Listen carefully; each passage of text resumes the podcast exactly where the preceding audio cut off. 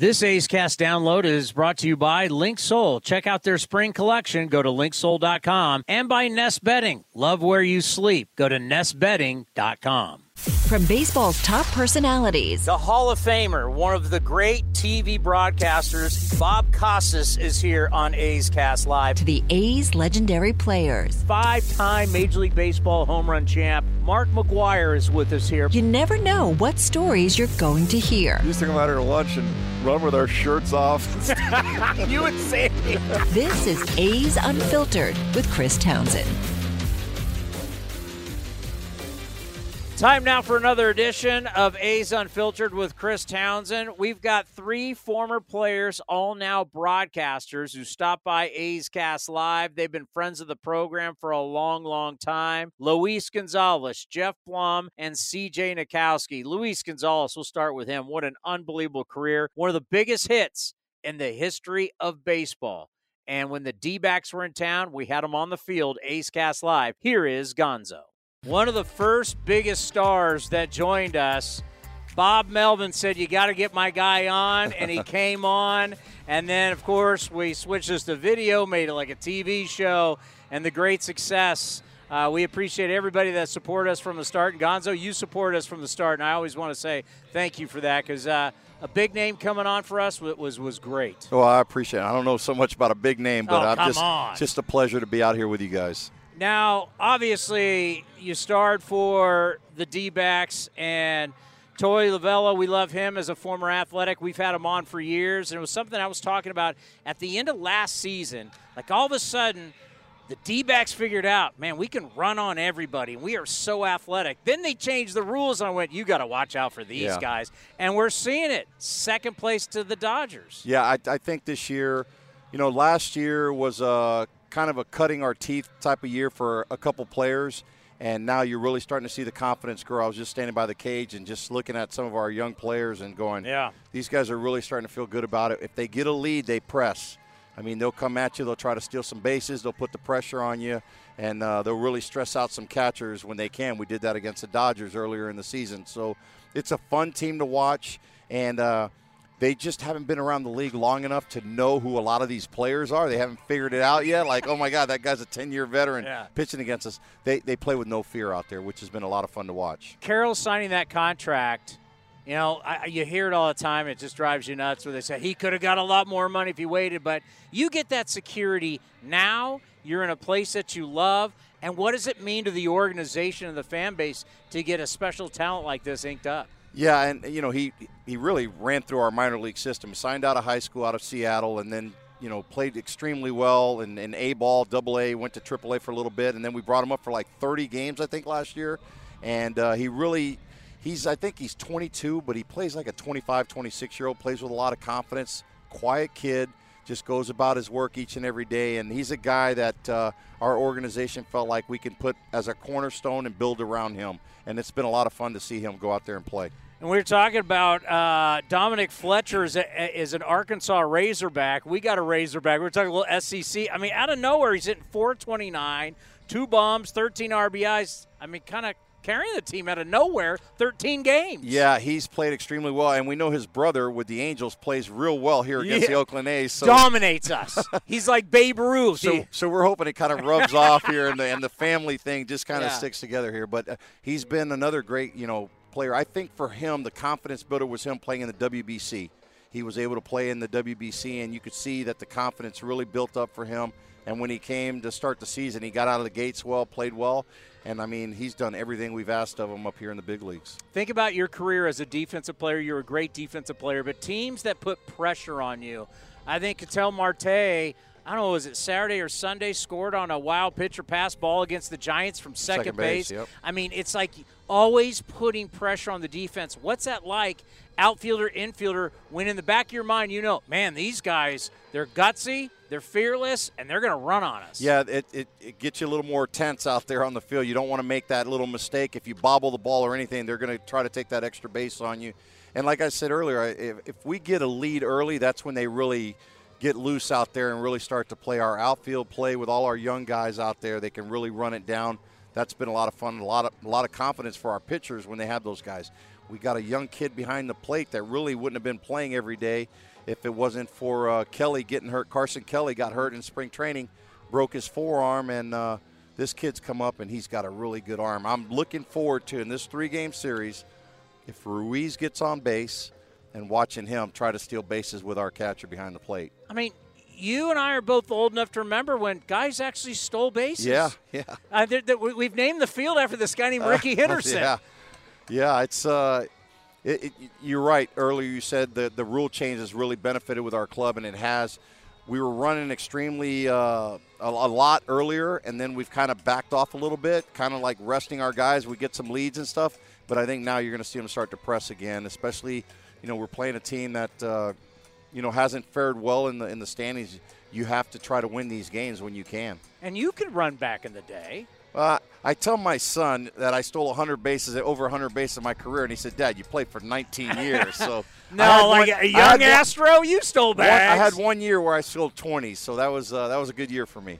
Uh, I, I I wish we'd see him, Gal. In this, it's the numbers are so eye popping how good he is. We're not going to see him in the series, but you know we always overreact to who's the best pitcher now. But if you look at right now, who's pitching today, uh, not many guys better than him. Yeah, and I think you know he didn't really get the recognition he deserved uh, in the in the Cy Young voting last year, going into this year, and really the the the telltale sign for us was this year he got to match up against Alcantara with the Marlins, Yeah. and he dominated that game.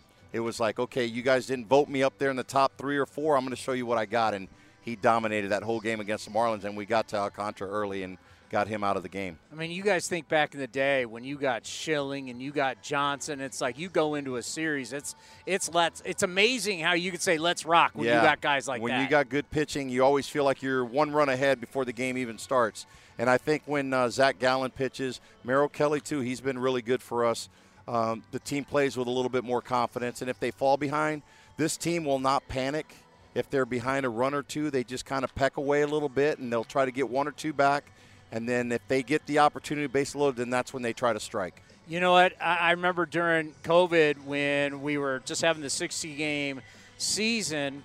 That before that, well, we had to figure out stuff to do, right? So we started honoring the 72, 73, 74 teams playing those games, and then we brought on on Bob Melvin, and he talked about you guys in Arizona were doing the same thing with the 01, reliving the playoff games and the World Series games. What was that like years later to see the games, hear the games, and have that city a buzz again talking about what did that feel like? Well, it's incredible. I mean, now here we are. You know, that was 01, 22 years later, and you're, you know, you're still talking about that championship. As a player, when you win one, you think you're going to do it again and again and again. And I think, uh, you know, now that my career is over, you you learn to really value that time and cherish it. And uh, you know, we've had some good, you know, the Phoenix Suns and you know the other teams in the Valley, and you guys have it here, you know, with Golden State and them. You know, you win a championship, and you go, oh, we're going to win it again and again and again, and it really doesn't happen. So when you have those opportunities and you have those winning teams, you really got to cherish that moment, especially as a player, because you don't know how many chances you're going to get. Never gets old seeing that hit, does it? No, that screaming line drive. Roped. I'm it gl- was roped. I'm glad they don't have VCRs anymore. so when I tell, you know, I go to talk to people, I go, man, that was a, you know, off the hands, but it was a line drive out the left center field. So, but uh, you know, I'll take it any way I can get it. I mean, 57 home runs that year, and the biggest hit of my career was a bloop. You know, that's why I always laugh at these guys when they look at. You know, uh, you know, Exit the velocity, exit yeah. velo. They're all my exit velo was 106. 10. I go, but it was a, an out. Give me like a 72 mile an hour dinker right there for three for four or something like that. I'll take that all day. Well, you're going up against arguably the greatest pitch of all time that always bored so much on lefties and the firewood and all the bats he Yeah. broke just for you to get enough on that to get it past the infield to win the game. Yeah, and for me, you know, he struck me out in the eighth inning. I didn't want to come up in the ninth and say, you know, fall behind on him. So I was aggressive. First pitch, I fouled it straight back, and I went, oh God, here it goes again. And and you're right, being a left-hander with that cutter that Mariano throws, it's like a Pac-Man. It keeps the more you look for it, it feels like the further it gets inside on you. So. Um, there was a lot of players in their careers that said every time they faced him, they did not take their A bat up to the plate because they, in their mind, it was already like you're you're beat mentally against a guy like that.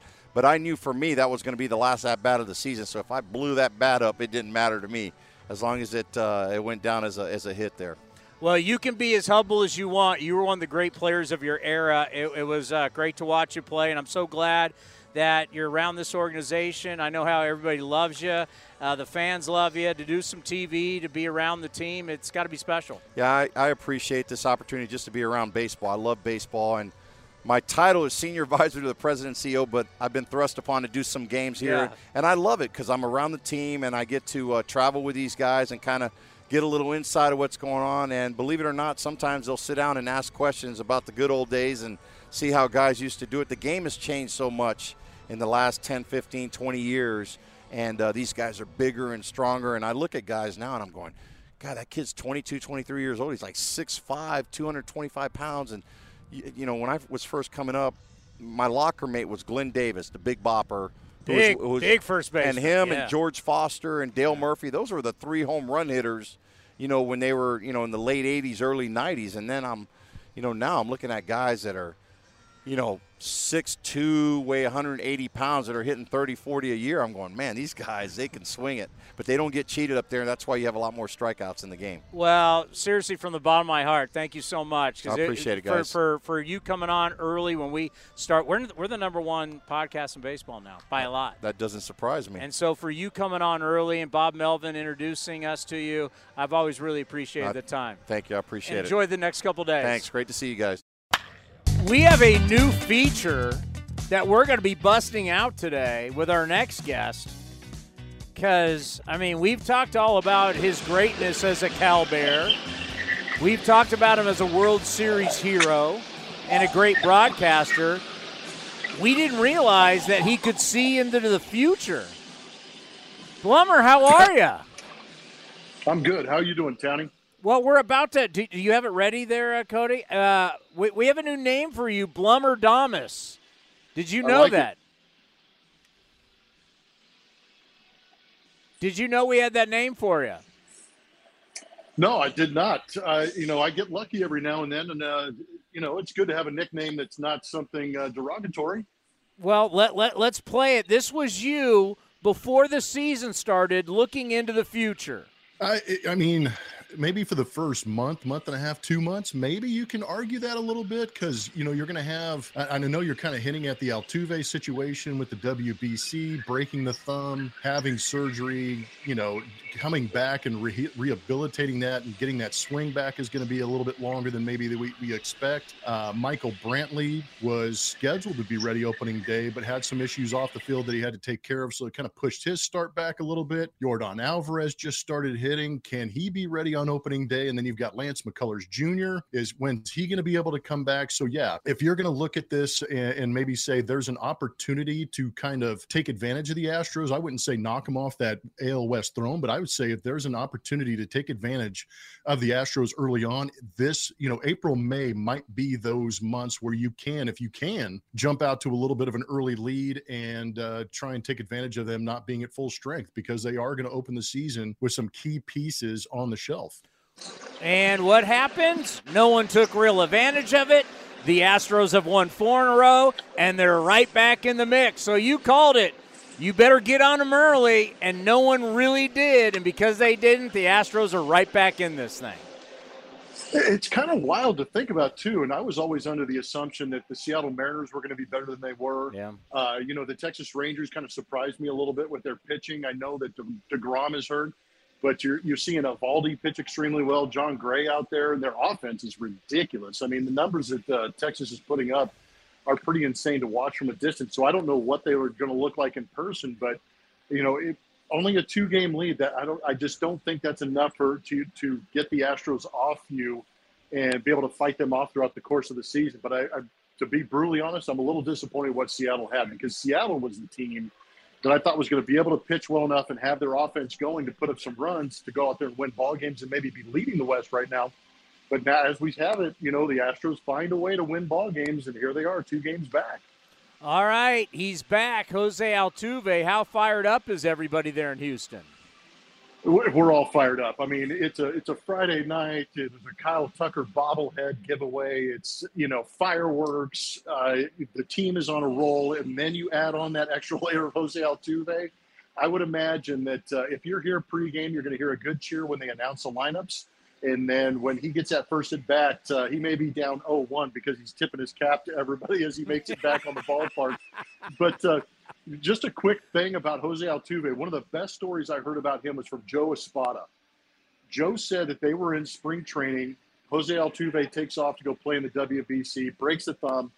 The just as gear bag comes back and it's sitting in the locker as guys start to filter into the clubhouse. And he said that instantly there was just this funk that kind of spread throughout the clubhouse because the person wasn't in there. Jose Altuve brings a lot to the table on the field, but he's he's just a jovial, happy, you know, go lucky type guy. And I think having just that energy is going to be one of those things that they're they're going to really uh, enjoy having back. It is so true because I'll never forget one of the one of the years. Uh, the, the visiting clubhouse at the Coliseum, you come out and you walk down the same stairs as everybody else does the fans, the workers, us media. And there was one time where Altuve walks out and he and I walked down the stairs together. Couldn't have been a nicer guy, right? I mean, I, I mean, I'm taller than he is, for God's sakes. But but you, yeah, I, I could dunk on him. But you could post him up, yeah. But you know, you're just like he, he, he is just he's like a he's he's like a bottle of energy. And there's something about a player like that, and you throw in that he's probably going to be in the Hall of Fame someday. There, there's some when a guy brings that kind of energy and he's a great player. Wow it is wow, and it's a lot of fun because you know as much as he goes out there and gets his numbers, like you said, you know he's close to 2,000, uh, 2,000 base hits. He should get that here in the next, you know what, should depending on how he goes, he could get it in the next month. But he's he's achieving levels offensively both during the regular season and postseason that are putting him into that status you're talking about. Yet when you watch him in the dugout, in the clubhouse. I mean, he's jumping around, he's talking to guys. There's not there's nobody on this team that he avoids. He'll talk to anybody anytime. And if something good happens, he's on the top step. He'll be the first one to high five you. So, you know, he, he has that enthusiasm about it that he really wants everybody else to succeed along with him. All right, we're beyond that. It's early kind of deal. Uh, Jose Abreu, no home runs. How worried are you guys? Uh, well, we're a little worried because you know behind the scenes, there's a little bit of a running bet on which Jose A is going to get that home run first, and it might be Jose Altuve instead of Jose Abreu that gets that first home run because uh, you know it, whether it's mechanical, whether it's mental. There's just something going on with Jose Abreu that's not allowing him to turn on the baseball and try and yank it into the Crawford boxes here at Minute Maid Park. So I'm not, you know, I have my opinions just from watching the swing, you know, a couple of mechanical things that are in there, but then I watch him take a couple of fastballs down the middle, chase a slider off the plate. So that gives you the idea it's a, maybe a little bit mental. So he's got some stuff going on, and uh, you always wonder: is he healthy? Is he fighting against something? Is he protecting something? But the lack of the lack of power, yes, it's it's gotten to the point where I think here in Houston it's a little concerning. Yes. All right, in your career, if you had something that was wrong, maybe a little physical, maybe a little mechanical, obviously it's tough to fix because you play every single night. What is the key to whatever that whatever is ailing you, fixing it during a season? Well, the hardest part is probably trusting it because you know, once you make an adjustment on, your one part of swing of, of the swing, you get 99 other problems that go with it. So it's trying to simplify the the mechanics that you're working with. And I think nowadays with the technology, you're able to side by side, you're able to overlap swings. So I know that I probably like to I'd like to take video of when I was doing well. And I would sit there and watch the video. I'd try and see it, and hopefully my eyes would tell my body how it feels. Then I would get in the cage figure out what doesn't feel right and try and get in that same position that I was at when I was going well and try and replicate that. And maybe that would start to unlock some things. But, you know, there, there's, you know, this day and age, I didn't work with the, uh, the analytics that they have. So sometimes it can be paralysis by analysis, or it could be you just run into a string of pitchers that you're facing that are extremely good and you're hitting the ball hard and you're running into bad luck. But you've got to show a lot of trust in your ability to go out there because you do have to make adjustments. If you sit there and just say my swing's going to work no matter what, I think that's when you start to find yourself in some of these funks like you're seeing Jose Abreu in.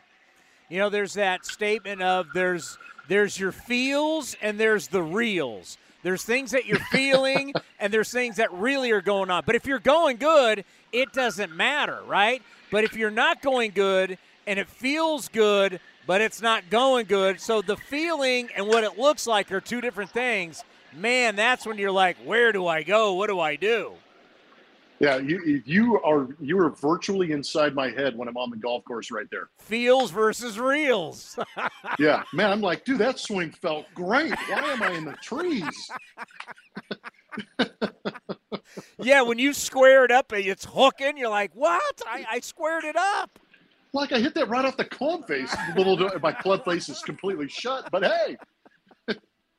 but hitter, hit, hitters and pitchers go through that. Oh yeah, Oh, I would. I can only imagine. I mean, and you see it with guys who, uh, you know, some of those high command guys that want to stay on the edges. They, you know, they develop that one release point where the pitch is coming out nicely and it's hitting the spot that they want. And I mean, it's almost even worse for some of those pitchers because you're off just a tick, maybe a, you know, a couple of centimeters, and all of a sudden that ball's reacting in a way that you really don't want it to, and you got to get back there. You got to start to get that, you know, turn the you know, adjust the reels to the feels and get to get back on the feel of the baseball. It's not easy, man. This game is hard. You know, I think about the adjustments, and it's one thing that the Astros have always been good at. I mean, you can go down the line, Garcia with Tommy John, McCullers with the elbow, Urquidy with the shoulder, Brantley still out, Abreu's not hitting home. I mean, it's like no matter what you throw at the Astros, they always kind of ah, we'll figure it out and keep winning. Why do you think that happens? Why does why is this organization able to do that?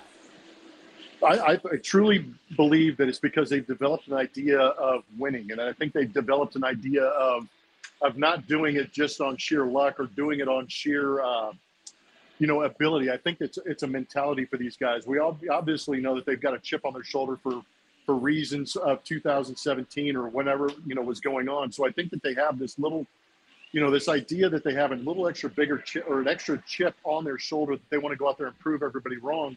But I also think it's a clubhouse that has this idea of we need to go out there and win. If it's not going to be Alex Bregman one night, or if it's not going to be Jose Abreu, it's going to be uh, a Yordan Alvarez, and it's going to be set up by a Mauricio Dubon. So I think these guys understand that if I'm not performing up to what I want to do or how I'm able to help this team, there's going to be somebody else that can pick me up. And if I'm not doing it offensively, I'm sure as hell going to go out there and try and take away some base hits. So I think they do a good job of, you know, compartmentalizing.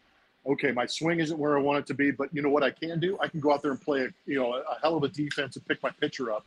Somebody else will pick me up on that end. And when my and when Yordan's not going well, maybe I'll be the guy that steps up that day. So they really do a good job of doing this as a team, and they've really developed a culture here that says, you know what, we've all got the same same uh, name on our front of our jersey we might as well all go out there and fight together. And that's exactly what they do. They have no no other idea on their mind other than winning.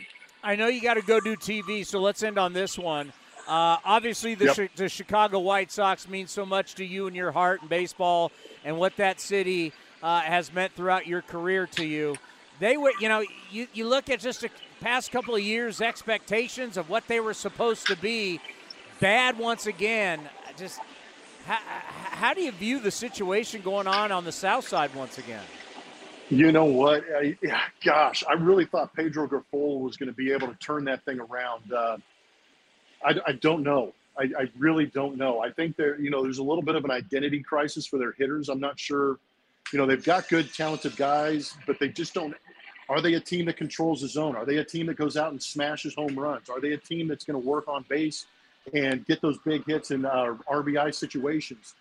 And then their pitching side, you know, I don't know. That place is in some serious turmoil. I'm not sure how to turn it around because, like you said, you just said, when you look at these guys on paper for the last three years, yes. how are they not winning the American League Central?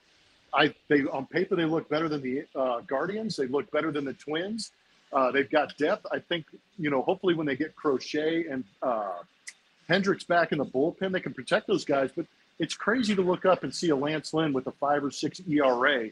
Dylan Cease is getting batted around. What, you know, why is that? And how do you correct that culture? And uh, as much as you can't, you can't put analytics to culture, but there's something in that clubhouse that is just not functioning right. I, I can't put my finger on it, but it's amazing to watch them not play to the level that they look like they should be. Well, the great thing is, this is the first game between the A's and the Astros, so that means we're going to play a lot more later in the season. We're going to bring back Blummer Damas later in the year, and we're going to take a look into the future for Cal football this year in the oh. Pac 12 conference. That's what I'm talking about. That that that's going to be crazy. It's not. It probably won't be as positive as most people want me to be. I don't know. Blummer Damas. We'll just have to wait and see. You were you were Yep. de- you were dead right on. You better get the Astros early because if you don't, they'll be back. You were dead right. It, it's. I'm just glad that I've been in this game long enough to get something right. Well, you are the best, my friend. You know how much you mean to this program. We always appreciate it, and uh, we'll talk to you soon. Be well.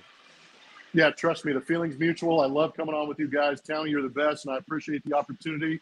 Go Bears, and I'll talk to you soon. Take care, buddy. The great Geoff Blum.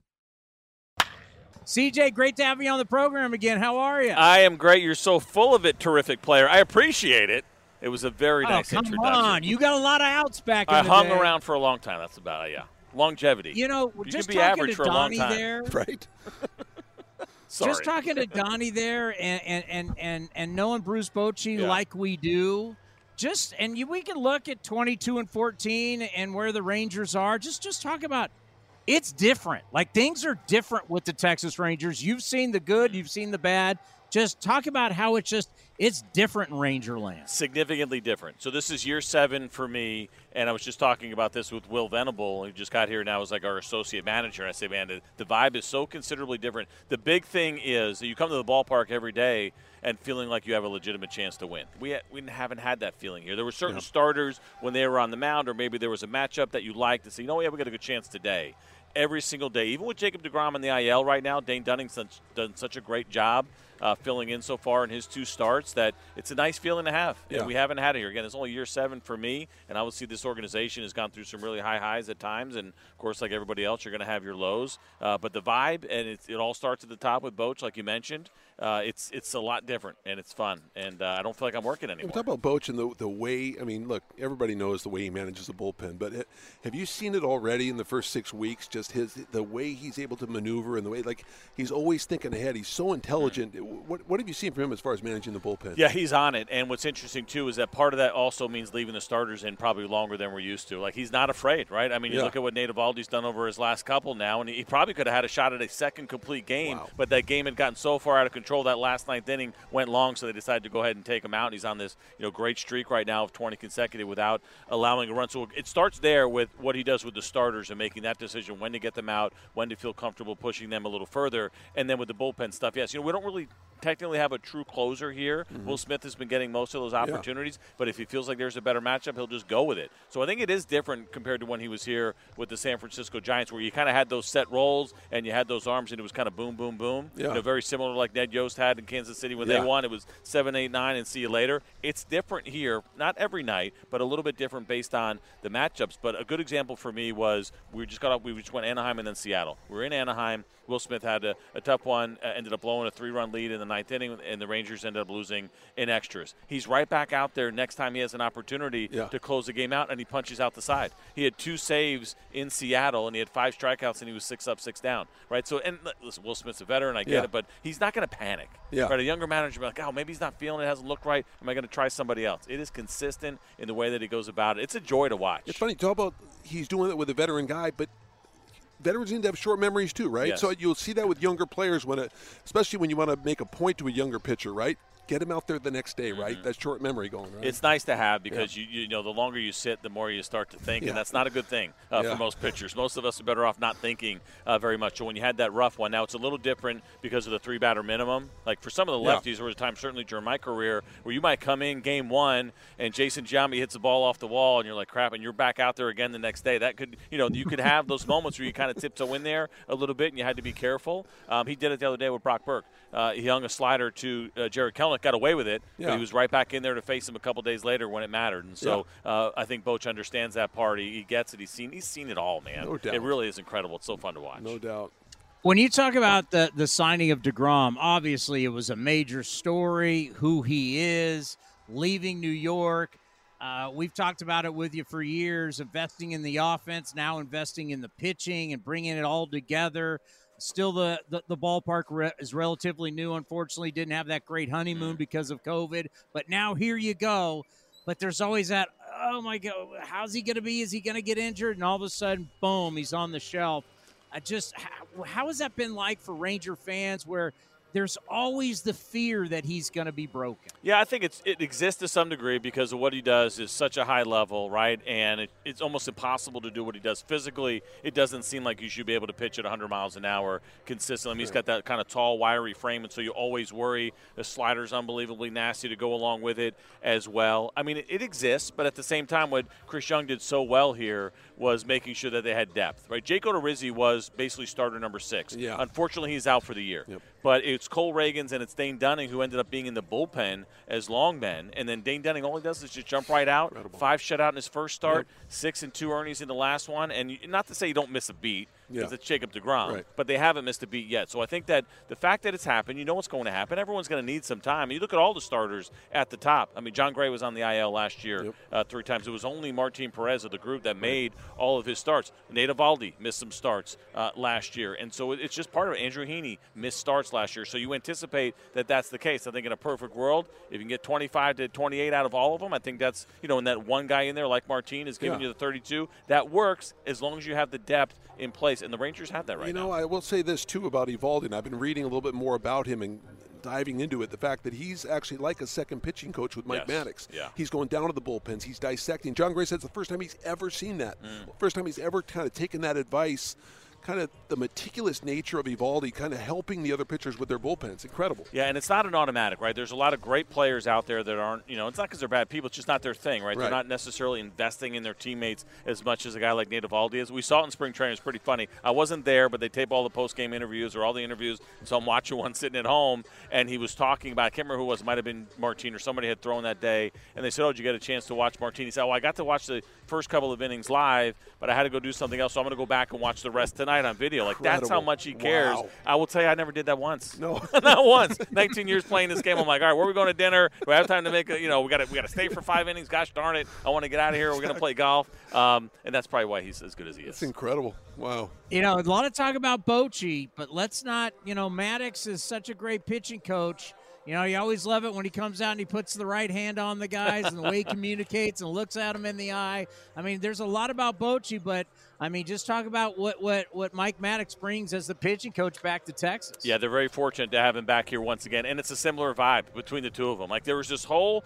calming, experienced uh, coaching group, especially at the very top there with Boch and with Mike Maddux, um, where it does give you that feeling. Exactly how he's trying to make the pitcher feel, I think, is that that's how everybody else feels uh, when he's out there. He's seen it all, and he was a good pitcher. You know, gets, of course, you get compared to your brother, but he was Yeah. a really good pitcher uh, in his career. So he's got the experience, right? He's got the dirt in his cleats um, from all of that great experience on the field, and then what he's done. And he's been here before, and fans are familiar with him as well. And it just it worked out perfectly. They got, I think they got pretty lucky that he wanted to kind of come back home and left St. Louis, uh, falling right into the Rangers' lap to go along with Bruce Bochy, and um, no regrets. I don't think you could have put a better coaching staff together. And two of the most important parts: the guy who's making the decisions and the guy that's helping the pitchers come along. Yeah, I'm intrigued with Josh Jung, and I, I've always I've always enjoyed I've always. I mean, he's a young player. I, Mm-hmm. I just kind of watching his career, watching him come through the minors, and watching him play third base. He's he's not only. I mean, he's improved Yes. vastly defensively, right? Because this guy can flat out hit. Yes, yes. So a couple things. One, when we first got here, if they first drafted him, uh, he was a really good hitter. Uh, The thing that they were talking about though was he didn't pull the ball in the air a lot, which is good. I, I don't mind that. You can teach somebody that. He could drive the ball to all fields pretty well. He knew they had that in his back pocket, and it was a matter of teaching him a little bit more to get comfortable, pull the ball in the air, which we're seeing now with the home runs. I believe he's tied with Outman for Yeah. the most home run uh, home runs among rookies um, Yep. with eight right now. But the defense is a good point. I mean, if I'm being honest, I will tell you that when the season started, I had some concerns Yeah. right? Because thinking about you put together this great pitching staff, we saw it a little bit last year. He's a big guy, Yeah. right? And so it's like, oh, how much is he going to be able to really move over there? He has been incredible over at third base. I think Yeah. he surprised everybody. And you know, you might even have a couple of coaches if you had to say, be honest with me, were you expecting this from him defensively? And I think a couple will tell you they weren't. Um, he's been that good, so that's been really encouraging because I think that was probably if you were to look at this team on paper before they left Surprise Arizona and said, you know, where are you concerned? Ah, you know, is there a little issue defensively at third? What about the bullpen? You know, the couple little things you were worried about for the most part have been answered in a positive way. Yeah. You know, it's amazing what happens when a player is completely comfortable. And I think about our guy Marcus Semien, who we love so much, and we think about that transition going to Toronto and doing all the things that he had to deal with there, and you know how they were moving around mm-hmm. like a vagabond team, and then all of a sudden he signs with Texas, and now he's got to move his young family all the way out to Texas. There was a lot of, and now Marcus is settled. We've talked to him about it. Uh, I haven't seen him on this trip, obviously being an SF, but uh, you're seeing how fast to start. He's off to a monster start. Just talk about that what you're seeing, and also as a former player with a young family, like yeah. being comfortable is so huge. Yeah, it is. I moved around so much, there was no getting comfortable. Unfortunately, uh, it was kind of how, how it many goes. teams? How many yeah, yeah, teams? Uh, eight different teams in the big leagues, like three more in the minor awesome. leagues, and then uh, four teams in That's Asia cool. and a little time in the Dominican. Yeah, we yeah we got to see it all. There you go. Uh, but no, I would say this, you know, and uh, he may have said this to you guys as well, and he was very honest about it. Not only was he going to a new team last year in the Texas Rangers with a huge contract, it was also that shortened spring training right? And you guys know him well from, of course, this organization, and he's such a nice guy. And when you're a nice guy, sometimes you you'll be a little bit of a people pleaser. Like you want to show out, right? You just you put on that new uniform, you sign the big contract, you want to show up and get it done. And Corey Seager said the same thing. That shortened spring training last year, coming out of the lockout, didn't give the guys that are you know maybe the ones that like to sit back, kind of get a feel for the landscape before they start to get comfortable. Like I, personally, I'm, I could be like that as well, and I get it. And so it, both of them kind of off to a slow start last year, and it took a little while to get them going until he hit that grand slam here. But it wasn't, yeah. wasn't until May until he hit his first home run. Well, this year they have raved about how completely different different it was. You get Bruce Bochy, you get a full spring training, you bring all these great players in, and the excitement is there, and it was much easier for everybody involved. But especially for Marcus Semien. he's back to crushing the fastball. He had a home run against Luis Castillo. That was the first home run Castillo was allowed on a 14 fastball this year. Wow, that he hit up there. I mean, that's how good Castillo's been. He's really good. You know, Seager, Seager uh, look, he had a monster spring. He yeah. was a monster spring, right? And he gets hurt, and obviously huge blow to the club. Mm-hmm. You know, uh, Ezekiel comes in and yeah. he is raking, and obviously Josh Smith defensively is ridiculous yep. at short. So I know I know you sacrifice a little defense with Ezekiel, but Ezekiel Duran, can you talk about his offense and yeah. what he, and, and, his defense a little bit too? Sure. So both of those things have been fantastic. If you look at just the Rangers overall and the production they've gotten from their shortstops, when you start a game at short, they were third in OPS the other day, and that's with as much as Corey Seager has missed. Right. So that's a credit to Ezekiel Duran. Now, originally, what it was, it was Josh Smith was getting the at bats against righties. Duran would get him against lefties, which wasn't very often. Yeah. And he started having a couple of really good games, and Boch noticed it. He loved him in spring training because he had a good spring. They just weren't sure how they were going to get him at bats. Right. And once that kind of happened and he took off, now it's his job until Corey Seager gets back. The next step is, and I asked him this the other day. I said, "Well, what do you do? You, want, I'm sure you want to keep this guy in the lineup." He's yeah. like, "We're going to figure out a way to keep him yeah. in the lineup. If it means that he's got to go play left, if it means he's got to give Josh Jung a day off, if he's got to give Nathaniel Lowe a day off, which you can platoon, not platoon, but if you want that tough lefty that's in there, perhaps you want to give uh, Duran a start at first with him um, you know, getting the day off in, in, Nathaniel Lowe. So he's done it all. He's good enough athlete. About, he can. He's good enough athlete. Yeah. He can play all over. Right? They're comfortable with yeah. all of it. Now it was funny because he said, "Well, he could play second, but we know Marcus never wants a day off, so yeah. he's not going to give Marcus Semien a day off because he doesn't want a day off under right. uh, any circumstances. That's who he is. He's kind of a modern day uh, Iron Man by today's standards. So he's been good, and I'll tell you, the defense probably even a little bit better than expected at short. You're right. Josh Smith is an excellent shortstop, and if you're going defense first, he probably would be the guy. But but I tell you what, Duran has done a really nice job. Another guy who's surprised, uh, which has made that left side of the infield defense, I think, better than anybody thought it was going to be. All right, brother. Thanks, man. Yeah, Appreciate my pleasure, it. man. Let's go call it, a game. Yeah, let's do it. Good to see you. And don't forget loud outs every single yep, day. Spilly. Spilly, Brad Lidge, yep. your guys' show. Yeah. I listen to it every day on the way up.